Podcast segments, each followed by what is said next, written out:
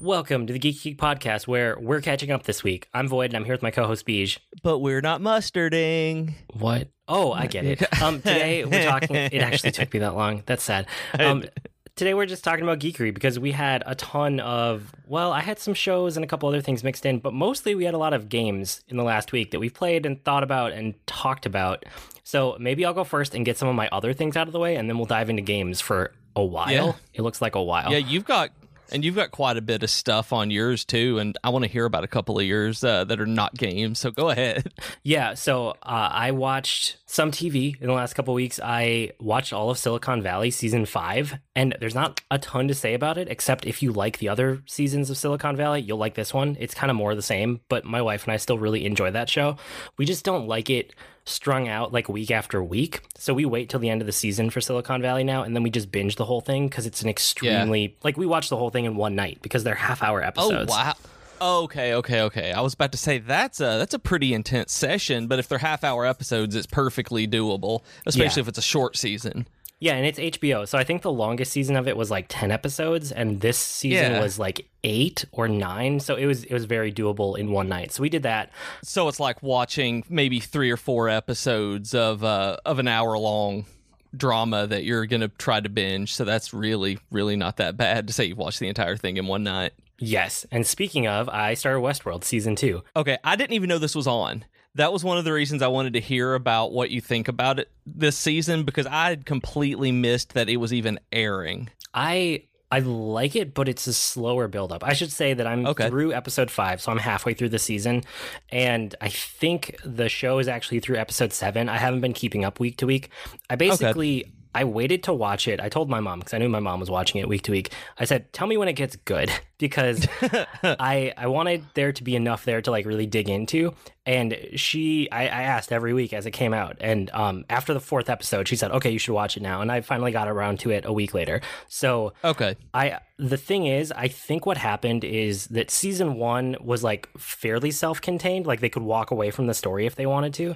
And Yeah. now that they got greenlit to do this series, and they wanted to remember they took a year off to like actually script not script the whole thing, but like um, plot the whole thing beginning to end Yeah. for the rest of the series, not just the season.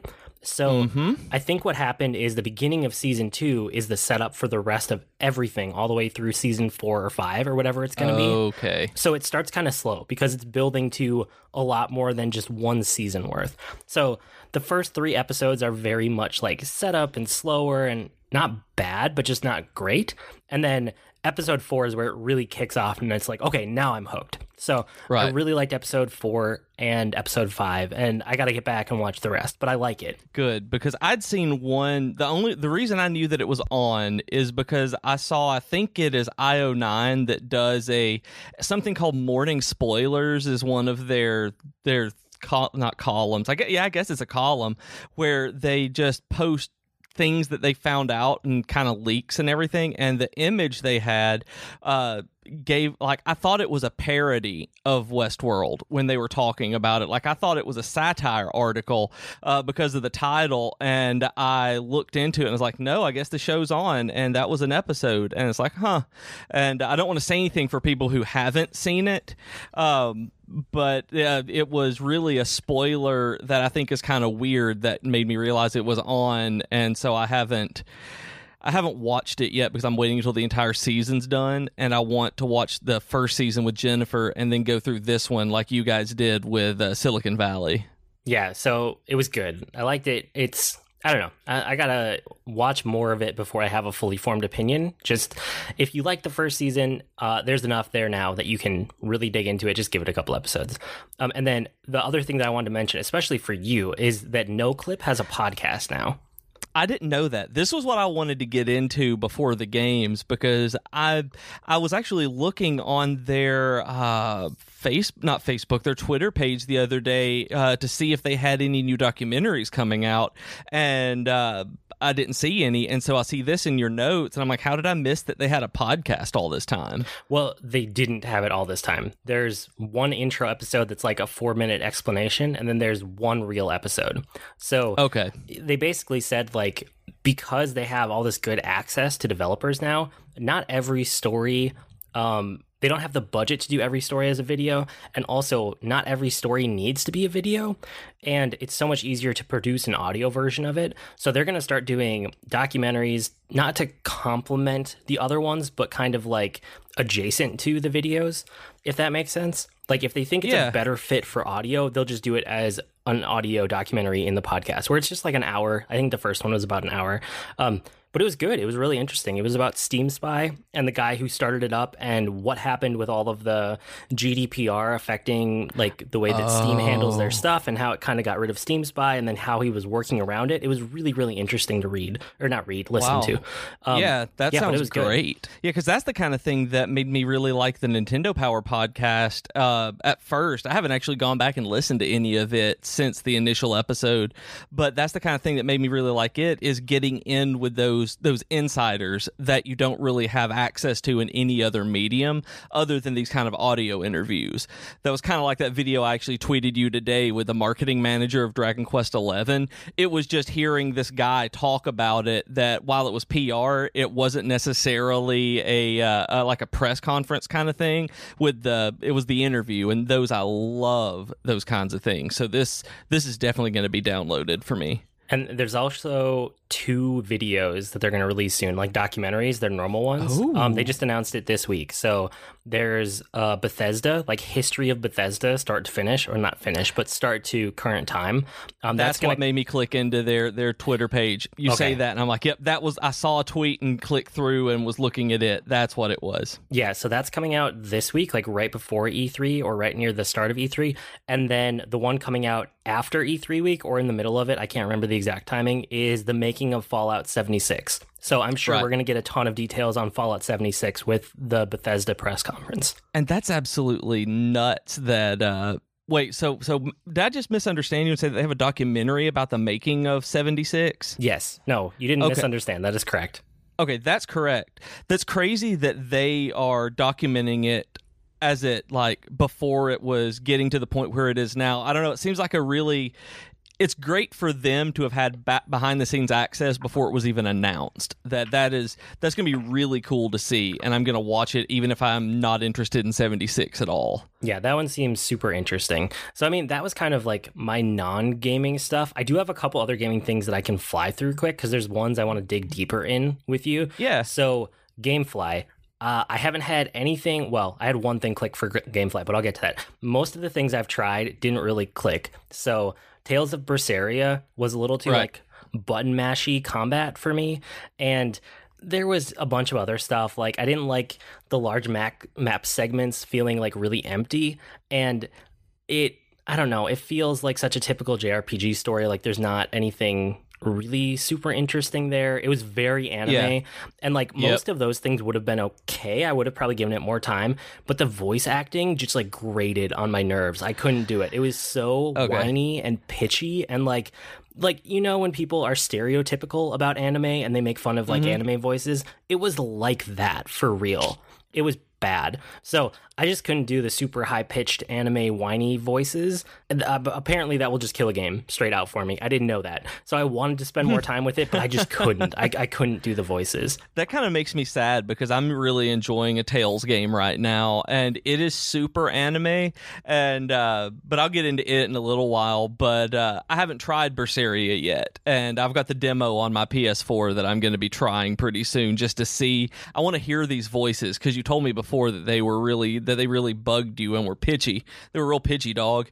And so they, uh, so they, uh, uh, I, I, made myself giggle because it was an American Idol reference, and um, they, uh, uh, but I, I haven't heard that. Like I don't know what that sounds like, so I'll play it if for nothing else, just to hear the voices. Yeah, well, and you said you don't mind Japanese voices, so maybe you want to right. switch that audio track over to Japanese and not fight with the English really annoying ones that I did. That's true. That might be a way in for you. I tried a bunch of other games too, like Axiom Verge, which is kind of like old Metroid, but not yeah. in a good way. I gave that one up very really? quick. I didn't like it. Attack okay, on Titan. I liked it. I'm oh, curious. This one's yeah, this one I'm curious about because I have it on Vita and I liked it and I liked it enough to keep it installed and play through a good amount of it. Like not a whole lot, lot, not a long way, but I played it for a good while when I was on my Metroidvania kick and uh like I liked that it was so much like the old Metroid. What did you not like about that? I don't like old Metroid. Oh, Okay, then that is perfectly fair. Yeah, yeah. All No. Super Metroid is good, but anything before that or like less than that in terms of gameplay, I just can't stand. Like it's I don't know. There's something about it. So it okay. it was that.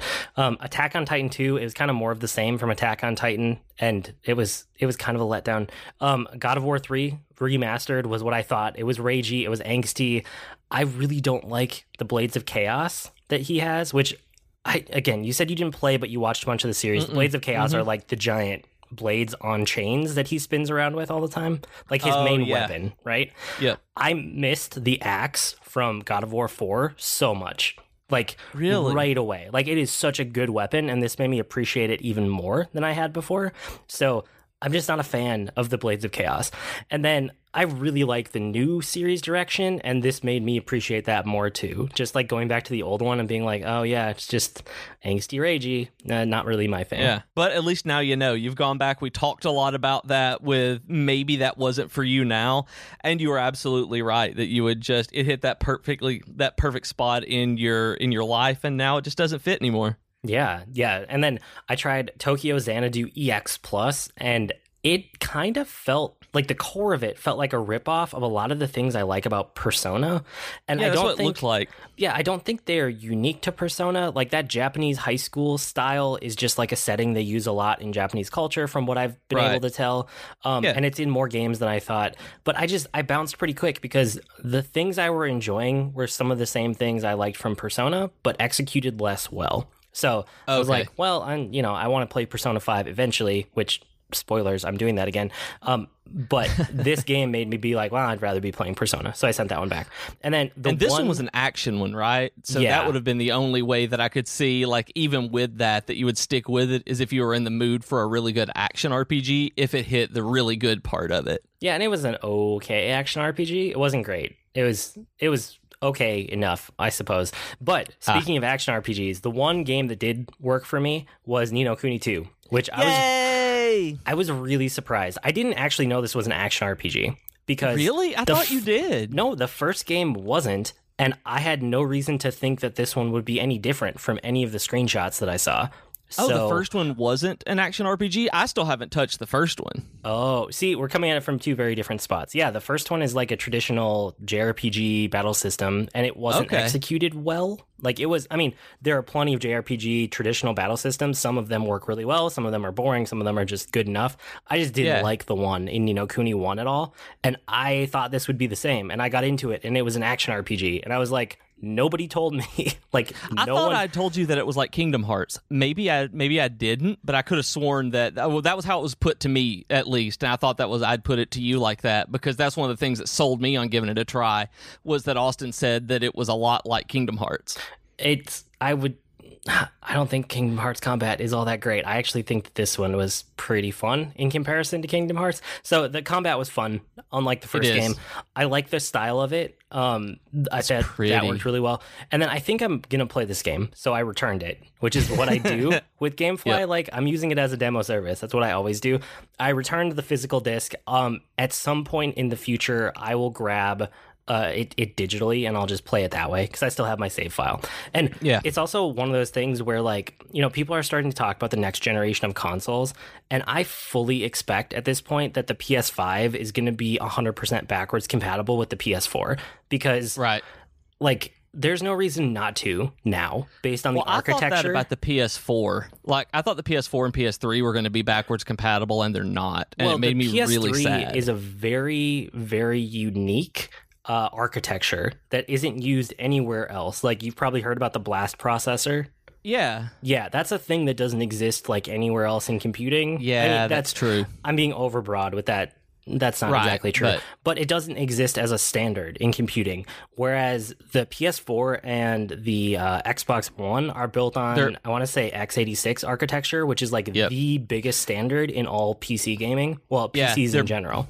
They're basically PCs a, on a TV. Is is when they came out? I remember there being a really big like, oh, well, consoles are now nothing but PCs. Okay, so that's what we're paying for. Right. So it's one of those things where it's like the more and more I think about like the fact that I own basically everything on PS4 digitally, the happier I am because I think it's going to be fully backwards compatible with the next generation. I don't see any reason why it wouldn't be. I really hope so. Like that's something that I would really really love because it's I'm a little irritated right now about the PS3 and PS4 backwards compatibility because there are games I really want to play on PS3 but I have to go to a completely different console to do it and I would love to be able to just load it into my PS4 since I have it digitally and play it that way but I can't. That's one of my favorite things about the Vita and PS3 and the Vita and 4 at PS4 is that a lot of the games are crossplay so if you buy it on one you can just play it on the other and I love that. Yeah, yeah. So I mean, we'll see. We're still a couple years out from that. Um, that was like the GameFly stuff that I tried. I also tried a bunch of like I'm always trying iOS games in the background, but you had mentioned two of these before, so I wanted to bring yeah. it up. I tried Marvel Future Fight and I tried Marvel Strike Force, and. Right. The Marvel Future Fight had like really surprisingly high production values. I was kind of yeah, impressed. Doesn't it? Yeah, yeah, but it plays like Diablo for mobile, but with superheroes. Mm-hmm. The thing is, yep. I'm not a very big Diablo fan. Like, I, it's just not my thing. But if you are, if you are a big Diablo fan and you like Marvel superheroes, you should probably play Marvel Future Fight. That's kind of what and, I walked away from that thinking. And somehow I don't like Diablo either. And I played that game for months and months and months on end with it just powering through it and getting just tons of my characters leveled up and going through a lot of the end game stuff with it that I just fell in with Future Fight. It hit me that at that perfect op, that perfect place. And I haven't played it in a long time, but I'm certainly, uh, I look at it every once in a while like, eh, I'm not going to right now, but I'm glad I have my characters where I can at least go into some of the new stuff, even though they're much more powerful ones out now. Yeah, it was like I said, I was surprised by how high the production values were on that one. But then Marvel Strike Force, on the other hand, it was yeah. like RPG mechanics thrown into a Marvel game. And yeah. the more I played of it, the more I realized it is almost exactly Star Wars Galaxy of Heroes, but reskinned with Marvel characters. And yeah, I burned out on it after three days because I was like, if I'm going to play this game, I'm just going to go back and play Star Wars Galaxy of Heroes again. And my note in here says maybe I'll go back and play it. I've been playing it for about a week now, every day. I'm hooked on it again. I don't know how long that will last, but I've been having fun just on my phone, like you know, over lunch and you know, five minutes here and there doing Star Wars Galaxy of Heroes, which isn't a great game. I don't suggest you play nope. it. It just it has its hooks in me for whatever reason and I I bounced off of both of them really quickly. I'd tried Galaxy of Heroes a very long time ago and didn't care that much about it. And then Strike Force, I mean, I mentioned it on here a while back, and it was neat for a little while. And then I was like, okay, I'm done with this, and just haven't bothered uninstalling it off my phone. It's I'm done with it, but it was cute.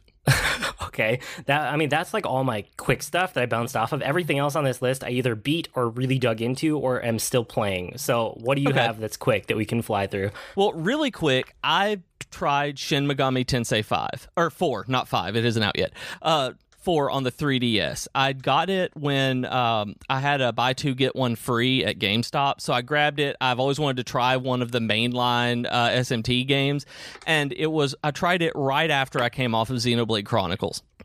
And the first thing I noticed when playing this game is that it was beautiful. That the 3D and the graphics on Xenoblade Chronicles are still not very good.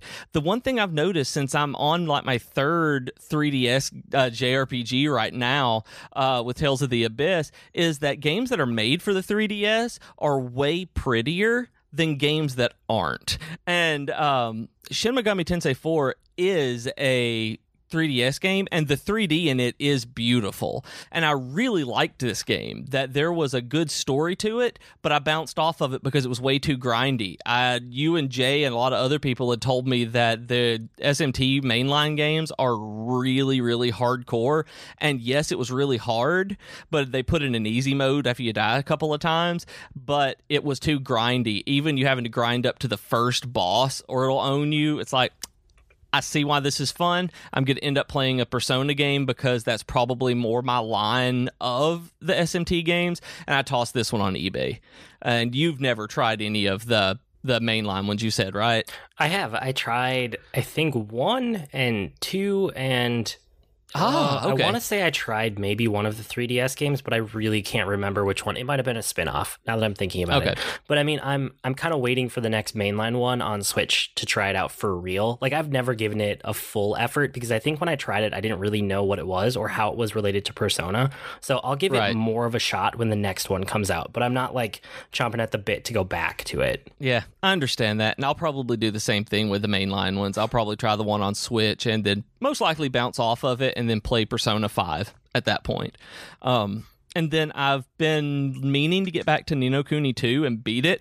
There was, uh, I've gotten into the last chapter of it, and then I got blocked by some menial kind of forced side quests where you're building a kingdom at one point in it, and you have to go recruit citizens and I didn't really care that much about doing it, so I just kind of did it here and there. And I have to recruit, I think, 24 more before I can move on with the main part of the quest because I have to build this building that that I can have to get this particular thing to move forward. And I don't really want to just go around and collect 24 different people from around the world. It may take an hour, but I kind of got it made me mad, and I haven't gone back to it. And once I decide that I'm going to sit down and do it, I'll be able to play it and beat it because the end of the game is really cool. I just hated that I because I didn't like the kingdom building. I didn't want to be forced to go into it, and so I went and played something else. Yeah, So- that's lame when that happens. I've had that happen in games before. Yeah. And it's the kind of thing where I go back to it. It's like, oh, this wasn't so bad. When once I get over the I don't want to do this kind of thing. Um, uh, since I've been buying so many games and I've been wanting to get stuff put together, like I wanted uh, uh, my stuff to look pretty. I, I like the cases that games come in when I keep them, and so since I bought these at You Game your physical media. I know, right? But I, I like things. And so I bought these at GameStop the other day, and GameStop doesn't really give you the original case art for them.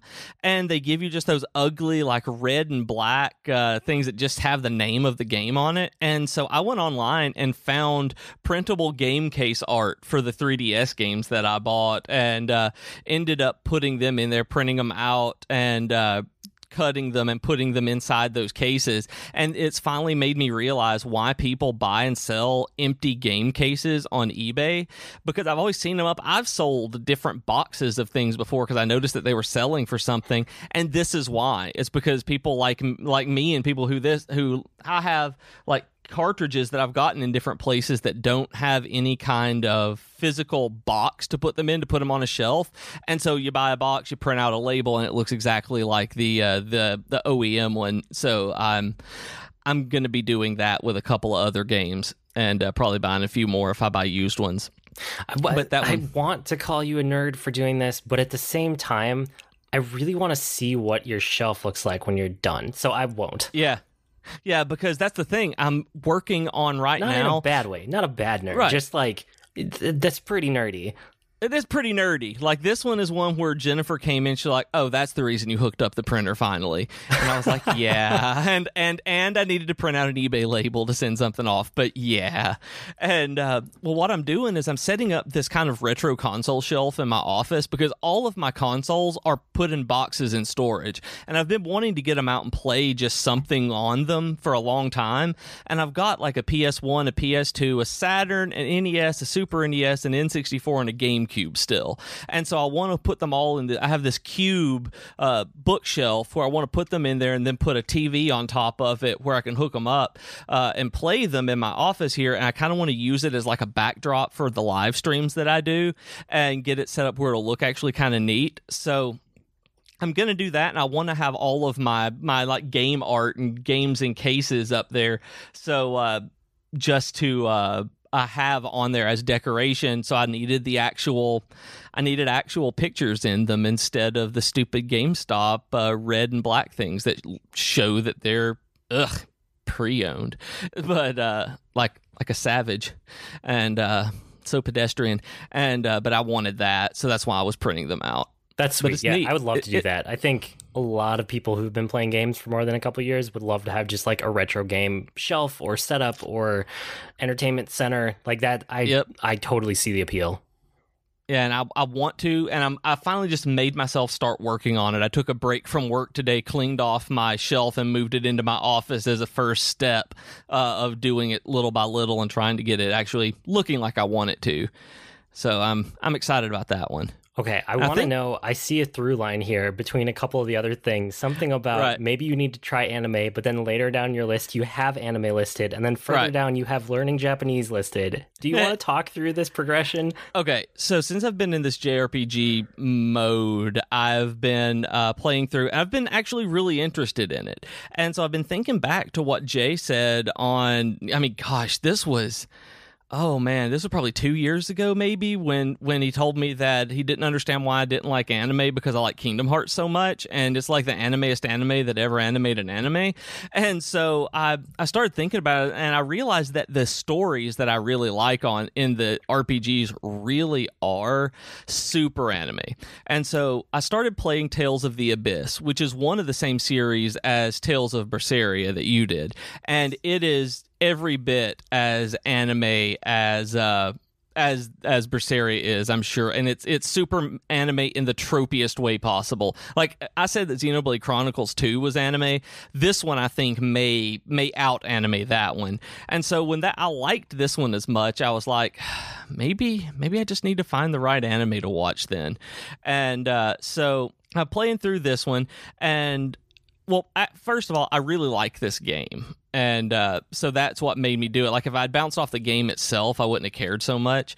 But I was like, ah, if I like this one so much, then and I'm planning on playing Tales of Hearts uh, on the Vita because I like this one so much, maybe I ought to go look at some anime. So I downloaded Crunchyroll, and I believe that I actually texted you about how I know that my life is in shambles, and just sent you a picture of the Crunchyroll installing on my TV, and. Uh, that's uh, because that's something I never thought that I would do. And uh, I watched the first episode of My Hero Academia. Have you seen it? No, but I've heard, heard of it. really good things from people about it. It is, I want to say it's very good, but it is. It's very good if you're into that kind of thing. It's a superhero anime. It's uh you've read the the Brandon Sanderson Steelheart books, right? Yeah. It's essentially that where people start getting powers and superheroes become uh, like a government subsidized job. That if you get powers, if you get one of these quirks and you take down villains, you get paid by the government for it. And you're essentially bounty hunters. Uh, and it's pretty cool. I watched the first episode of it and it is absurdly anime. Um, but not quite as off-putting as Little Witch Academia or whatever that one was called, uh, because I made it through the first episode and intend to watch at least the second one. Um, I started watching, so I like it. I should watch more of it, and I probably will. Um, then Netflix did a uh, did a let's see uh, an original uh, series called A Aggretsuko, and it's the one about um, and it's a it's a it's Hello Kitty with a red panda. It's by Sanrio, and uh, Retsuko is the character in it, and she's this little red panda in a Japanese office setting, and she gets so mad at all of her office setting people and coworkers and boss that she sings death metal karaoke at night, and it's really weird and absurdly cute and funny, and I really like it and heard great things about it online as well. Uh, so I was like, okay, I'll watch it, and I'm definitely going to finish that one because the first episode made me laugh a lot, and um, then I've started watching Sword Art Online again that I knew I liked it a long time ago and just went back and finished up the second episode and plan on moving through more of it tonight, actually, uh, especially because I downloaded a long time ago the re Hollow Fragment game uh, that Sword Art had uh, because it was $5 on PSN and if I like it, I might actually grab the Vita original just so I can play it on the go without having to worry about remote play. Uh, and I know that's so backwards. It's like I'm going to buy the original one instead of playing the remake that I bought. Uh, it's but I, I'm probably going to watch a lot of Sword Art because I actually really like it. Um, I'm probably going to use that one as a bouncing off point to find more series that are like it and watch it and Dot Hack and a couple of others. But I may be getting into anime, and That's I weird. feel that's yeah. it's not like I'm not disappointed. It's just unexpected. it is. It is incredibly unexpected, and uh, so during all of this, it's like I, I read the Final Fantasy five boss fight book, and uh, Chris Kohler was talking about the Final Fantasy V translated ROM and uh, him being part of the the the GameFAQ that was used to put get people through it. And yeah, he's one of the original co-authors of the U.S. version of. They basically like took the info from Japan and they translated it, and then they also figured out a bunch of their own info just from playing the game and brute forcing it. And yeah. I think of the five people, it was either four or five people that was it was like casual. It was kids in high school and college, and he mm-hmm. was I think in high school at the time. Um, yeah. They were just like a loose group affiliated online. That they found each other. They had one person who actually spoke Japanese all the way to act as like the official translator, and he, they made the US guide and then later one of the strategy game companies came and like literally plagiarized their work I so, think it was Prima. It, like, I, I to say it was Prima. It I didn't want to say it out loud in case I'm wrong and accusing the wrong company of the wrong thing. But it was one of the strategy guide companies that was one of the main ones, and they just straight up ripped off their work and published yep. it. Yep. And he never even went back and got any kind of recompense for it in the book. He said he just kind of like, oh man, and dropped it uh, because the there are other people involved as well that that you would have to do a lot with, but thinking about that and that was the point at which I started getting into like ROMs and and really into JRPGs cuz I played through that with the translated ROM and using that particular FAQ and I'm like, I've always wanted to learn Japanese. Like, I've tried a hundred different times. And so my mom is sick, and I'm going to be driving a lot between here and her house and back and forth. I'm an hour away from her. I'm going to be taking her to the doctor a lot. So I'm going to be driving a bunch. And so I downloaded a long time ago an app called Mango Languages through the public library here. And it is by far the best of those conversational language learning softwares that I've found. Like it is, it's actually you useful in what it does, and it has Japanese on there. And so I've decided instead of listening to podcasts or anything while I'm driving so much, I've been doing Mango languages. Uh, and then I found a website called Tofugu that has uh, lots of hiragana and uh, katakana mnemonic guides that can uh, teach you what the individual characters are, what the kana are. And I've always wanted to do this. So I've wanted to down like import games and download the Japanese ones that aren't here and I want to play them and like be able to read parts of them at least to be able to get through them. And so I've decided to teach myself and do that. I've become that guy. Uh, as my wife put it, she's like, "You're that white guy." She was like, "That's BJ," and uh, so it's like I actually downloaded the Mother 3 uh, ROM because I wanted to see it in Japanese. And I translated my first line of Japanese and I was really happy about it. And it was um, it, uh, in the official translation, or not the official translation because there's not one, but in the main translation, it was like one of the lines was, It looks like you overslept. And when I did it, I looked at it and uh, got it and it was like running late, sleepyhead. And so I was like, I got it. Like, I, that's, that's, that's close. That's like that's that's actually translation rather than transliteration. So it's like I'll I'll accept that as a first attempt. So it made me made me happy that I was able to recognize just even a single line of of characters on my own. So I've been really excited to do that because I've always wanted to. It's one of those things that I've I've wanted to for like the last 20 to 21 years or so and finally decided, you know what? Just do it and stop not doing it. and that's, so I mean that's awesome. Like I think anybody who has been playing JRPGs for a while feels a little bit of that impulse. I know mm-hmm. I have mm-hmm. in the past. Like I've picked up a couple apps to try it out and um there's there's a few out there that do like a lot of languages. I would say probably about once a year, I'm like, oh yeah, I'm going to learn another language, and I dig back into yep. Spanish, or I try from scratch with like French or Italian or something. Um, I've tried a couple times with Japanese, and I haven't made it more than like a day or two because really? it's so foreign to an English speaker. You know, like it's so different that I just like I made no progress. If you if you do want to try Mango because it actually starts out and it's very understandable with the way it approaches the grammar and everything just in terms of putting it together. And then the mnemonics that Tofugu put out I, it looks like it's going to be stupid. And it's like I'm never going to remember this particular character and sound because of this mnemonic. And then I look and it's like oh yeah that's those worms cohabitating so that's co. And it's like man, I can't believe that actually worked. But but st- it, it is. It actually, I've been doing this for weeks now. This is probably like my fourth week of going through and doing it. Uh, just when I have spare time right now, I haven't even dug in on it that hard. I'm I'm actually enjoying learning this, and I've never had fun learning a language. So it means I'm on the right track with something my brain needs right now. Yeah, I'm super excited for you. I really want progress updates as this goes along. Oh yeah, like right now I've translated a single line of it and recognized a little bit in uh, Aggretsuko. The, uh, I've, I've, recognized words and been like, they didn't put that in the subtitle, and uh, but yeah, that's that's pretty much where I am on the on those.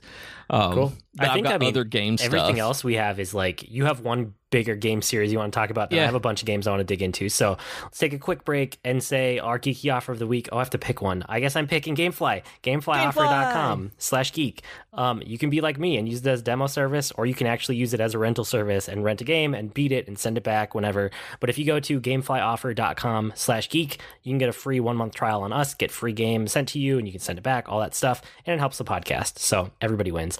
And then don't forget about the Geek Geek Podcast Network. It's our network. It's awesome. Um, Geektitude this week. I know they're talking about like evolving your fandom, and it's kind of mm-hmm. like when social awareness changes how you see stuff you love in a different light. I was talking to Joe about it this morning, so I'm excited to hear that one. It's not out as of when we're recording it, but it should be by the time you listen. I think. I think. Um, and then tea time with Katie and Chelsea. Katie had a special guest. She had her sister on because Chelsea's still in the middle of moving. So I hope everything's going well, Chelsea, with your big move. Um, yeah, I think that's it for this week. I guess the other thing, not for like our podcast, but for the network, the other thing I want to mention is that like I'm super psyched for E3 next week. I think our episode might have to be E3 all all yeah. E3 next week. I don't think there's any way that it's not going to be. Just looking through the notes that you made already for it and the stuff that I've read about and talked about with you and just seeing online, yeah, I'm pretty sure there's no way it's not going to be be your E3 episode. Me being like, "Oh, that's cool! I can't wait." So yeah, I just, I you you were saying today we were texting about it, and you said it's like my Christmas, and I I thought about that all day since you said it, and it's not really like Christmas, but it's the one time a year that I let myself get hyped for games to an unreasonable extent. Because yeah. by the time a game comes out, I try to have realistic expectations for it because I don't want to be let down, you know? Right. And I, I'm pretty good at judging a game once I've seen it in action. And, you know, I might not even need to read reviews, maybe some previews, and just kind of see gameplay. I can usually tell what I'm going to think of it. But games at E3 get announced, and the I mean, outside of a few edge cases over the years where it's like it's out right now or it's out in a month, mm-hmm. those are few and far between. Almost every game announced is going to be out at the earliest in September, which is like five months away. And yeah. some games that get announced at E3 take 10 years to come to fruition. I'm thinking about Final Fantasy 15 here. Oh my goodness. Like, in Kingdom Hearts 3, that's been almost 10 years now or over 10 years. It's been a long time. Um, so because of that, because there's this big time delay, E3 is when I let myself actually like get overly hyped for games because I know I will tone it down by the time the game comes out. So I yeah. like to watch all the press conferences. I like to geek out about it. I like to spend a lot of time. So honestly, like my geekery for next week would have just been E3 anyway. So it makes more sense to just talk about that for the episode next week. Yep. And I've always loved our E3 episodes, so everybody should go back and listen to the old ones that we did because when we started this podcast, E3 came up like a month after we started it and you went all in on E3 that year and I think that was when you were doing video game news now and that that you I mean there's so much E3 the stuff like different episodes I did that year was like I wish I had the time to do that still. I just don't. Yeah, it was great and uh but i can't wait for next week's episode to hear about this so yeah everybody y'all need to listen we're this excited about it ahead of time so you should be too but i mean speaking of e3 i know dragon quest 11 is going to be there to some extent or another and the last big game you wanted yes. to talk about was like dragon quest but as a series like have you yeah. been you you played 8 right in the last week yes. or two I, I played all the way through eight. It took me, I think, what did I say, 49 hours to get through eight, some 59 hours. Something or other. I played through 8 on the 3DS and it was awesome. It was my very first Dragon Quest game. That I played Dragon Warrior when they given it away as a Nintendo Power subscriber thing, uh, bonus whenever my friends subscribed to it. Like we played Dragon Quest that Dragon Warrior that way, but I've never really played one. We've talked about this in the past. And so I saw my friend Bobby on on uh, Twitter uh, at 13th underscore story and he was showing his uh, playing his um version his copy of dragon quest 8 and it really just got me interested in playing it, talking to him about it. So I bought it uh, with my. It was one of the the buy two get one free, and I grabbed it, and it is awesome. That it took me a little bit to get into it, but it's a remake of a PS2 game, and it is great. It is definitely a Dragon Quest. Really is a simple, straightforward JRPG. It doesn't really have any frills. It doesn't really have any kind of anything really special about it. Like the system in 8 is about as cut and dry as you can get. You have some skill points and you put them in different weapon skills. But by the time you get multiple people in your party and you're going through with the story, it's just fun to play. Where it's not anything like the job system. Like there there are Dragon Quest games with job systems. Nine, five, and a couple others have job systems, and it's like I haven't played those. Like eight is just a straightforward game, and I really enjoyed it. So it's made me really interested in Dragon Quest games. So uh, I've got I borrowed Dragon has Dragon Quest Heroes One from Austin uh, because he loved it so much, and then bought two because I found it for like fifteen dollars brand new because two has multiplayer, and Austin and I are going to play the multiplayer uh, Dragon Quest Heroes two together, and uh, that one's going to be super fun because it's basically like just going on smashing stuff uh, with it, uh, and I know that you played this one. Did you end up buying it or just game flying it when it came out with Dragon Quest Heroes 2? I was trying to think. I saw that question in your notes. I think what happened was th- there was some like gaming lull and I've played not the Heroes games before, but the like Musou games. I think I had I don't know. I, I, was coming from somewhere where I just wanted to smash a bunch of things really simply. So I bought yeah. Dragon Quest Heroes 1 and I beat it at one point. Right. And then um, I gameflied 2 and I tried it and it was more of the same and I just wasn't in the mood for it when I got to that game. Yeah. So I sent it back. But it's like if I were in the mood for a Musou game, I could easily pick it up again and play it. Well, you if you do, if you decide that you're in the mood for that, we have it, and there's multiplayer. There, that's the reason I was asking, so that we could get together and smash things together on uh, it and uh, with two. And then, so I'm going to be doing that, and I just like the world. Like I realized I didn't know that Akira Toriyama, the guy who did Dragon Ball Z, has designed pretty much every character on in every Dragon Quest game. That I think it may have been until 11 I don't remember exactly what it was that I read, but he is the lead designer on all of them at the very least. That he is yeah, involved personally. They all look like Dragon Ball characters. Yeah, like I didn't know, but I, I knew that he did the first one and I knew that was where the art style came from. I didn't realize that he was personally involved in every single one of them for like the last 35 years. Yeah, I that... heard that. So, him and the two other, I can't remember if it's directors or producers of the game, but whatever. It's the three people at the top of the game that are in charge of it, like all the Dragon yeah. Quest games ever. They had never met in person as a three person team until earlier this year. Holy what? Which is crazy. I love that wow. story.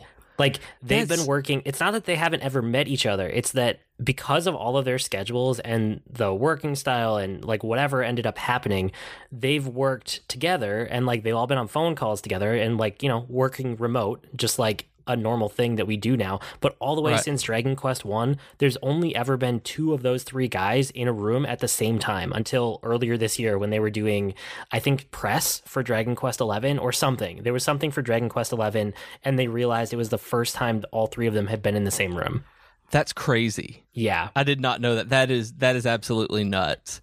That I'm I'm super excited for it. That uh, for for Dragon Quest Eleven, uh, it coming out. I've already got mine pre-ordered because I liked eight so much. I went and pre-ordered Eleven for the PS4. I did see today that they've announced that Eleven is coming out for the Switch. The video that I'd seen that I was talking about earlier confirmed that they're doing it on the Switch, but it's coming out much later. And I'm pretty sure I would just rather play it on the PS4 than wait for it on the Switch. Uh, I might change my mind between here and then, and I can always you know cancel my pre-order but i'm really excited to play 11 because of how great 8 was. And then i bought dragon quest 9 for the ds which is a like an old ds that you can play on the 3ds and um, i bought the japanese cart of it because old ds carts are not region locked. The 3ds ones are. And so i actually have it in japanese with all the stuff and i bought a complete version of it so that if i decide to power my way through it and just see what i can get get involved in it's a really good one to do i've read because it uses very little kanji and uses furigana when it does which is basically the word of that kanji spelled out above it in hiragana uh, to let you know what it is phonetically. So it's like if you're going to learn, you basically use Dragon Quest 9 as a game or Pokemon as a game are the ones that are actually recommended for beginners these days. Interesting. So I just so I, I was like, wish that 11 was out like now because it's coming Yeah. out 4 days before Spider-Man and it's coming out Yep. in September. And it's like a lot of the big name releases of the year don't have release dates yet, but if you guys don't know or you're not familiar with it, almost all of the like huge releases for the year come out between September 1st and like mid November. There's like Mm-hmm. a two and a half month span there where they just get everything out to retail before the holiday season. And Yes. like if you're getting out after Black Friday, it's too late. So uh, Yeah. it's I mean it's right at the beginning. I know it's right at the beginning of that holiday season or that like gaming I think it's holiday September season. 4th. Yeah, but when it it's, comes out. it's gonna have so much competition. Like I wish Yep. it were out right now because I could use a game to like dig into, and this one would be perfect. It but I know when we get around to the time of year where it's coming out, I'm gonna have other stuff to play. And see, for me, this one has actually taken precedence over Spider-Man because of how That's much crazy. I, how much I liked Dragon Quest VIII. That is testament to how much I like Dragon Quest VIII. That Spider-Man is the reason I bought a PS4 last year, uh, as much as Final Fantasy 15 was, and I I am more excited for 11 than I am for the Spider-Man game now. Um, that I I will be playing it before I play Spider-Man. That is. I know that sounds nuts for me to say, but I've actually not pre-ordered Spider-Man, but I pre-ordered this one. Wow. Well, I mean, Yep. at least I know that I'm gonna be digging into Spider-Man, and you're gonna be digging into Yeah. that. So we'll have a lot to talk about at that time of year. That is true, and you could always grab the Japanese one and use a use a uh, a translated guide uh, like the old days if you want to, because you can play the PS4 one now. Uh, that would be interesting. I interesting. Could do that. I'm not going to do that, but, But it is could. something I could. Um, and then I'm playing through Tales of the Abyss is the only other thing that I've really been doing. It's one of those Tales games. Uh, you told me it was a series of like Tales of Phantasia, and so I went and looked it up. And one of our uh, listeners, and I can't remember who it was to give them credit, went and linked me the uh, like wiki article on how the Tales series, which games are connected how.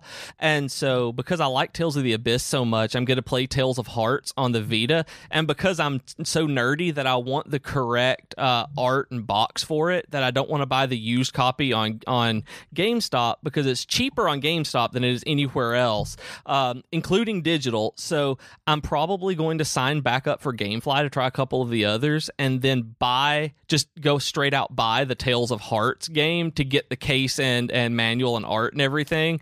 Uh, and play it that way because I'm that nerdy that I'm trying to figure out the best way to monetarily get everything that I want so that it'll be pretty on my shelf. Okay, that's fair. That's fair enough.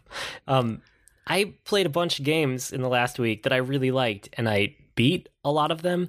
Um, l- let me start with the shortest one to talk about. Wizard of Legend. Have you heard of this game? I heard of it. I looked at it and realized it wasn't for me and just kind of went on. Yeah, it's it's a roguelike and Yep. it's uh, an action game. Like it's Yep. very much uh, it's like a pixel art style action RPG. Not really RPG, but actiony game. Um, and Yeah. you can like the the roguelike element is like you can retain um, currency that you can earn through runs. You're trying to like complete these trials, and you get currency, and even when you get knocked out, you bring that back with you, and then you can purchase new abilities. So the whole game is about acquiring new abilities, and like um, you can assign them to your different face buttons, and all of them are just different magic attacks that have different elements with them. So that's right. like the core game loop is playing around with elements and figuring it out. It's not one I can play for hours on end, but it's a really good palate cleanser for like 10 or 15 minutes. So that's what I've been doing on Switch. That's it's just nice to have. Um, if you're really into roguelike games, I recommend it. If you're not, then avoid it. I think it's pretty easy one side or another there. Um, yeah, when I realized it that it was a roguelike, that was what made me like stop looking at it entirely, is because I loved the look of it. And then I looked and saw that it was roguelike, and I was like, I'm not going to play it for more than just a few minutes then. Yeah, yeah. So I beat uh, Quarantine Circular on PC in the last week okay. or two. You remember Subsurface Circular that I talked about, I do. Right? Okay, this is uh, a spiritual I don't know if it's a successor, I suppose. It's not at all about the same thing, but it's the same team, it's the same style of game. It's just a completely different subject and setting. And this one is about uh, first contact with aliens and a worldwide plague and it's okay. kind of a text-based story but it has those like higher production values like there's 3d characters there's movement there's camera movement through it um, but at the core of it it's a text-based story game hmm. where like your choices matter you know going back to last week where i said that i was into a bunch of narrative games where choices matter this is one that i was talking about um, okay. Um, there are lots of shades of gray in it like there's a worldwide plague you're part of the team that's been tasked with like stopping the spread and containing it and then also trying to look for a cure. And this alien shows up and the alien basically says i'm here to help you and people are like, well, how do we know this isn't just an alien plague and you're trying to spread it more or you're here to fight us? So there's all of this gray area like, do you trust this alien? Do you not trust it? Is it actually here to help? What's it doing here? And all of that you find through playing the game. So I don't want to give more about it away. But if yeah. you like text based story games the way I do, I highly suggest Quarantine Circular. Um, I really liked it, and it's only $4. It's like a two to three hour game. It depends how fast you read. But I mean, four dollars for two or three hours, it's not a bad price at all in my mind, anyway. No. And is it mobile? I can't remember. It's no, it's, it's a PC. phone game. It's PC. Oh, is it it's PC? Steam. Yep. Okay. See, I, for some reason, I was thinking that that was a mobile game with the Subsurface Circular. No, no, they're on PC and they're cheap. They're okay. on Steam and they go on sale sometimes too. So they're really cool. Um, I also beat Far Lone Sails or Far. Maybe there's a colon in there with Lone Sails. I don't remember. It's a game where you go to the right and I know what you're talking about, and I know those games that some of them actually say it's a going to the right game. Like it, that is, I've seen them described like that, but it's really funny. It, I mean, it is. You go to the right. You're in this like steam powered slash sail powered vehicle, and it's in a post apocalypse. Like something has happened. You don't know exactly what has happened at the beginning. And you have this big vehicle that, like, you have to take fuel and, like, well, sometimes it's fuel, sometimes it's items and whatever, and like throw them into the like energy compartment. And there's a lot of just like little things you can do in the ship to like control it, but the controls are okay. on different sides of the ship. So your little character has to run around to do them, right? So like if right. you the steam builds up and then when you release it, you get a speed boost, and, but then like you can run out of fuel, so you got to go put that in the fuel thing. And it's never very far from the center of the ship. It's not a big vehicle, but it's just enough of a core mechanic of like running around and managing the ship. And then for all sorts of reasons, you'll have to like like maybe you run out of fuel but you just got these sails. So the sails can like propel you for a while. Or um, mm. um, you go through a cave so you have to put the sails down and then you have to like make sure you have enough fuel to get you through there. And there are other times where you just like hit a wall or hit an obstacle and you have to get out of it. And your character can never really die but your ship can take damage and you can have to like repair it and stuff. So right. it's this interesting interplay between the character and the ship. And those are like the two main pieces of the game. But it's it's like an atmospheric moody game. Like playing through it reminded me of the first time I played Limbo and I had never played a game like that before. Does that yes. kind of give you a sense? Yeah, because limbo, I know exactly what you mean by that. Just having that feeling with Yes. something, that experience. Because the first time, like Limbo's demo made us buy the whole game because of that. It was like, oh, this is neat. We have to see what's more of this. We have to see more of this and what happens. That it was, it was just cool playing it with the lights off. Just the atmosphere and feeling of games like that doesn't come around very often. Yeah, so there was a game, was it called Inside by the Limbo team that came out like last year? And Yeah. as much as like that game didn't give me the same feeling as the first time I played Limbo, this game Far Lone Sails does. And it's not the same team. It's nothing related to Limbo. It's just that's how I felt going into it and walking away from it. And it was another really good solid like 2 to 3 hour game and then it was done. And hmm. I love games that don't waste my time. So if you are not averse to playing really good shorter form games, Far Lone Sails and Quarantine Circular, I can't recommend either of those enough, basically. Awesome. Um, I beat my first Castlevania game ever. and it wasn't a Castlevania game, but it basically is. It's Bloodstained Curse of the Moon. I told you to check it out. What did you think Yep. when you looked at it? I have. It, oh, it looks awesome. This is one that I will eventually grab. That whenever Okay. I get in the mood for a platformer, this is absolutely the kind of game that I want because I've been looking forward to the main Bloodstained game coming out, and so with this one, it just looks awesome. This is like the it's not a demake, it's almost like an NES style prequel for that main Bloodstained game. And if you guys don't know what Bloodstained is, it's the main creator of Castlevania um, finally left Konami and just made his own game studio and he basically kickstarted Castlevania again, but he can't use the name. So Yep. if you look at the screenshots, if you back the Kickstarter, you know that he is making a modern Castlevania game in the style of all the ones that people used to love. It's just called Bloodstained. And as like one of the stretch goals for it was to make an NES version of the game as a prequel, and that's what this one is. So this is Bloodstained Curse of the Moon, and um, I played it on the Switch. It's basically that NES style Castlevania, but with like modern conveniences. So the way to think about it is the way that like you know Shovel Knight is kind of a modern take on Mega Man, but it has like all of these things that we appreciate as a modern audience. That's how I felt with uh, Bloodstained Curse of the Moon compared to like those old Castlevania games. I get that, and Yeah. I mean the the original one. Well, I guess the, the the main Bloodstained is going to be like Symphony of the Night. This is the dude who did Symphony of the Night, and so uh, that's what we're getting. And unlike Mighty Number Nine, this particular game, Curse of the Moon, proves that the main one is going to be worth waiting for. Yeah, this was a really good game, and I beat it. I mean, I beat it in one day. It wasn't a super long game, but I I really enjoyed my time with it, and it was pretty cheap. It's like nine dollars or something. Yeah, So- and it's on a lot of different systems. I don't remember if it's on everything right now, but I It's know on it's on PC everything. and Switch, so it should be on PS4 and Xbox as well. Yep, yep. Um, I guess the other thing I played on Switch this week was the Mario Tennis Aces, the online tournament demo, because the main game's not out yet, but it was like a free Right. demo for the weekend, and it convinced me to buy the game because it has interesting mechanics. It's like more interesting than I've ever played in the past Mario Tennis games. It did not convince me for the online portion because I just don't like playing against people in competitive sports hmm. games online. But I'm after playing this game and seeing the mechanics in it, I'm super excited for the single player mode. I wanted to download this and didn't have time this weekend. And I'm really sad because I hate that Nintendo makes the timed betas and timed demos and all of this because I want to play the play this in particular and I just never had an opportunity to download it and get involved and or get invested in it on the Switch. Yeah, well, I will let you know when the main game comes out how it is. Yeah, absolutely. Because this is one I've been interested in because back when the Wii first came out, I loved Wii Tennis. That was so much fun. And so when I they announced this one, I'm like, man, this is going to be like Wii Tennis all over again, except a full game with new stuff and cool things to do. And so I'm I'm excited for this one. Yeah, it's not Weirdly, I never thought all, I'd be excited for Mario Tennis. Is it not? No, it's Mario Tennis. It's not. It's not Wii Sports. Wii Sports is like waggle controls. This is like actual. There's a lot of strategy to it and controls and stuff. Really? Like Yeah, I didn't know Sorry that. to like, disappoint you. Have you not I've played a Mario played Tennis the- game before? uh-uh, never have. Oh, have you played any Mario Sports game before? No. Okay, this surprises me. They all Yep. have surprising depth to them. Really? See, Yeah. I've never messed with any of them. I've Okay. seen them and just never played them. I've always just not cared, really. None of them ever interested me enough to play.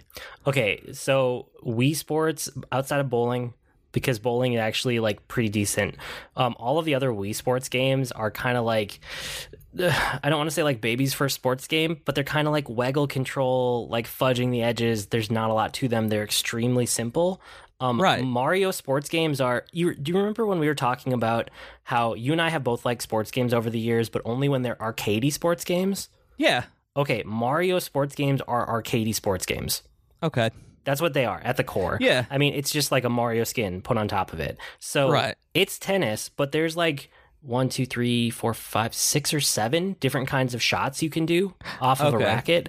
And there's like energy meters to manage and there's special moves to manage and there's positioning and like I don't know, there's lots of things that goes into it that you would never think of from like a Wii Sports perspective. Hmm. All right. That I mean that sounds like what I'm looking for, so I'm excited to see it. And it does yeah, have motion controls, it doesn't it? I don't think so. Does it not? Really? No, I don't know how it would with the complexity that goes into it. Hmm. Yeah, we'll see. I'll let you know when the game comes out. Yeah, for real. let me know. Um, but it convinced me to buy it, so I'll get I'll be grabbing that. And then I also played uh, Dauntless, which is an open beta on PC right now. Mm-hmm. It, I mean, it's an open beta, but like quotes around that because if a game comes out and you can spend money on it and the servers are live and they're never going to wipe the servers your game is launched. Like yeah it's launched. it doesn't matter what you're calling it that's a that's a live game. So dauntless is live now. It's a live game despite what they say. And i i was really torn on this one. It's like a less good monster hunter but mm. but it actually understands the internet. So it made I mean, at the in the end, I played like five hours of this game, maybe six hours. Um, it made me want more, or it just it made me want the Monster Hunter team to better understand the internet. It didn't actually hook me on Dauntless as a game because Aww. like the the online integration is just so much better than anything in Monster Hunter. You just like hit a button and then you're in a game with four other people and it's fun and you get bonuses for being with them and there's like incentive to go back and like randomly be placed into a match between a bunch of them um, so that you get bonuses and then you're going to help somebody who's on an actual mission. Like a bunch of the things that we like from final fantasy 14's integration yeah. you know are done in this game and done really well. It's just that the main gameplay isn't anywhere as interesting as monster hunter. And as one of my friends put it uh, it's almost like 15 years of iterative game design actually matters which uh. I mean, I can't fault him for saying that. He's completely right. So, if you're interested in it, if you really loved Monster Hunter, if you can't get enough, you might as well give Dauntless a try. It's completely free. But for me, it just made me want Monster Hunter to do the internet better next time it releases a game, I think. Mm. And that's yeah. sad that this game just made you want another game to be better because this one wasn't good enough. Yeah, yeah. And then, I mean, I guess the other thing that I did this week that I am sure I'll dig into even more in future weeks, I started Persona 5 again. I started my New Game Plus run finally. And Okay, that's what I was going to ask. Was it New Game Plus or just a, yes. just a full New Game? Nope, it's a New Game Plus. I think I'm going to try to platinum it because it's supposed to be way easier on New Game Plus because you mm. start with, well, all my stats are maxed out because I did that in my first playthrough. And uh, there's just a bunch of things that help you the second time. Like you retain all of your items, you retain all of your stats, you retain all of the personas that you had registered and all of the money oh. that you oh. carry over from the last game. So like if I wanted to break the game right now, I could just summon the highest level persona that I had from my first playthrough and then just like stomp through the game. Yeah. That's not what I'm doing, but I could. Um yeah, there's there's a lot that is appealing in the new game plus mode. That being said, like the first palace, trying to just get to the point where that unlocks is long. It's like three or four hours, and I knew that, but knowing it and going through it a second time are two very different things. Right. That's and it's like what you said. Like when you lost your Persona 4 save, you didn't want to go back and replay it because there's so much in the intro to these games that it's a lot. And it's I'm still sad about that. Yeah. Because yeah, I don't want to so, do it. I mean, I, you know, the Persona 5 in particular it doesn't fully open up until you have unlocked the first palace all the way. And then you finally get freedom to do stuff every day.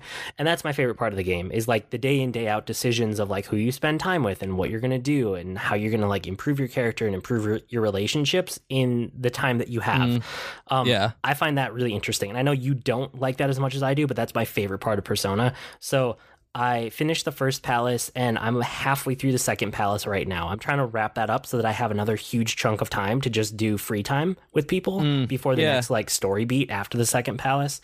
So that's where I am. I'm not rushing through it this time. Um, last time I was playing it to the exclusion of all else, and I'm obviously not. I mean, look at all the other games I've played.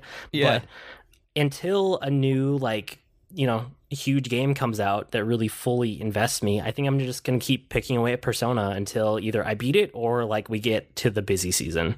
Right. And even then you still have it have the save there where you can go back whenever you do feel like it. Yeah. Well, and one of the other things too is like it's I mean, knowing the game now, um, I realized that it's actually a pretty decent podcast game if you're in Palaces or if you're in Mementos, especially the mm. second time through the game. Mementos is like the procedurally de- generated. It's not an infinite dungeon, but it might as well be. Like you can just keep going back to it and like grinding and like doing a bunch of stuff in there. Okay, um, I gotcha.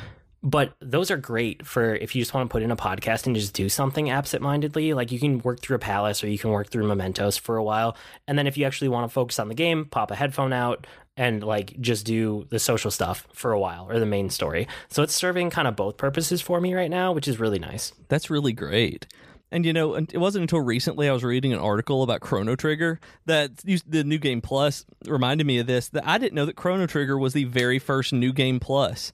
That I knew it was out there, and I knew my next playthrough of Chrono Trigger was going to be a New Game Plus. I didn't realize that it was the very first time that was ever used. Yeah, yeah, it's yeah. pretty cool that they invented it. There's a really good, and maybe this is the article that you saw, but Chris Kohler just wrote uh, yep, basically a Chrono Trigger review on Kotaku, and it's a review through a modern lens, and it's really good. And it reminded me how much I love that game, and that I need to go back and play it again because it's probably one of the best JRPGs of all time. Yeah, it really is. That was the article that I'd, I'd seen that one get linked, and I read it, and it it it really did make me want to play Chrono Trigger again. And uh, I made sure that I still have my save uh, on my DS copy because it's such a that's such a good copy. But it's only been a year or two since I've maybe a year and a half since I've played through it, and I'm working through others. But yeah, I'm going to be playing through it again because it's just too good not to. Cool. Well, those are all of my. I did a lot of games this week. Yeah. so thanks. That was fun. I'm glad that we got to talk through everything. Oh, the only other thing I want to mention for the week is WWDC is right now, and as of right now, as of this recording, it might be different by the time you're listening. They haven't announced a single new piece of Apple hardware, which means that the thing I'm most excited about is the dark mode for Mac OS, which is kind of like it's it's funny. And then you're typing right now a four job fiesta. Yes, I should remind people the four job fiesta. You can pre-register for the four job fiesta right now, all the way through. Well, you can register anytime now until it's done, which is like I don't know August or something. Um, but go pre-register and be with people who start right away. I think the fiesta kicks off on the 17th. It's always kind of a nebulous time because they do a speed run right beforehand, and the game unlocks for everybody else as soon as the speed run is done. But around June 17th is when the Fiesta is kicking off. But you can go, you can pre register, you can see everybody else who's in there. All you need is a Twitter account. And I love the four job Fiesta. Yep. So I, am not going to do it this. I'm not going to do it, but I remembered that with us closing up, we need to make sure that people know that the registration is open. We do for sure. And then next week, E3. We're going to talk E3 all week. Yeah, and you're going to talk E3, and I'm going to be like, ooh, I can't wait. Yes, that's the plan. Okay, that's probably it for this week. You can write to us with comments, suggestions, or feedback. Our email address is geek2geekcast at gmail.com or reach us on Twitter at geek2geekcast. You can also find our longer discussion threads on the subreddit at reddit.com slash r slash geek2geekcast. And we're on Slack too, so go to slack.geek2geekcast.com for an invite. And we're also part of a podcast network. Remember, guys, go over to geek2geekcast.com to see all of our shows. I blog at agreenmushroom.com, and you can find me at grnmushroom. That's green mushroom without the E's on Twitter. And I'm on Twitter as at Professor Beej. That's Beej with two E's. We've been Void and Beej. You changed that. You threw me I off. did. That's shorter than it used to be. We've been Void and Beej with your Geek Geek podcast. That'll do it for this week. See you next week, geeks. Bye, geeks. Still not mustard.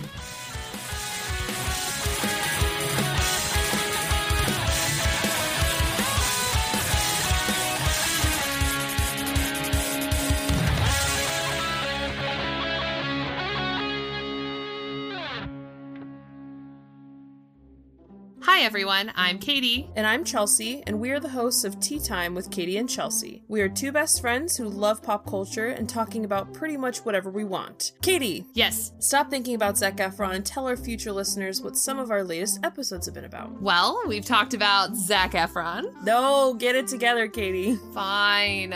We've talked about fan fiction, classical literature adaptations, favorite TV couples, and so much more. So grab your cup of tea or whatever your drink of choice is and download our podcast today.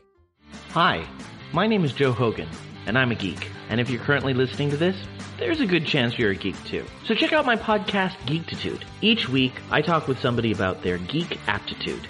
Sometimes I talk to people in a geeky profession. Sometimes it's someone doing something really cool with their geekiness. Often it's another geeky podcaster. But it's always someone who wants to share their inner geek. So join me each week as we come together to geek out about all the geeky stuff we love. And remember, this week, keep it geek.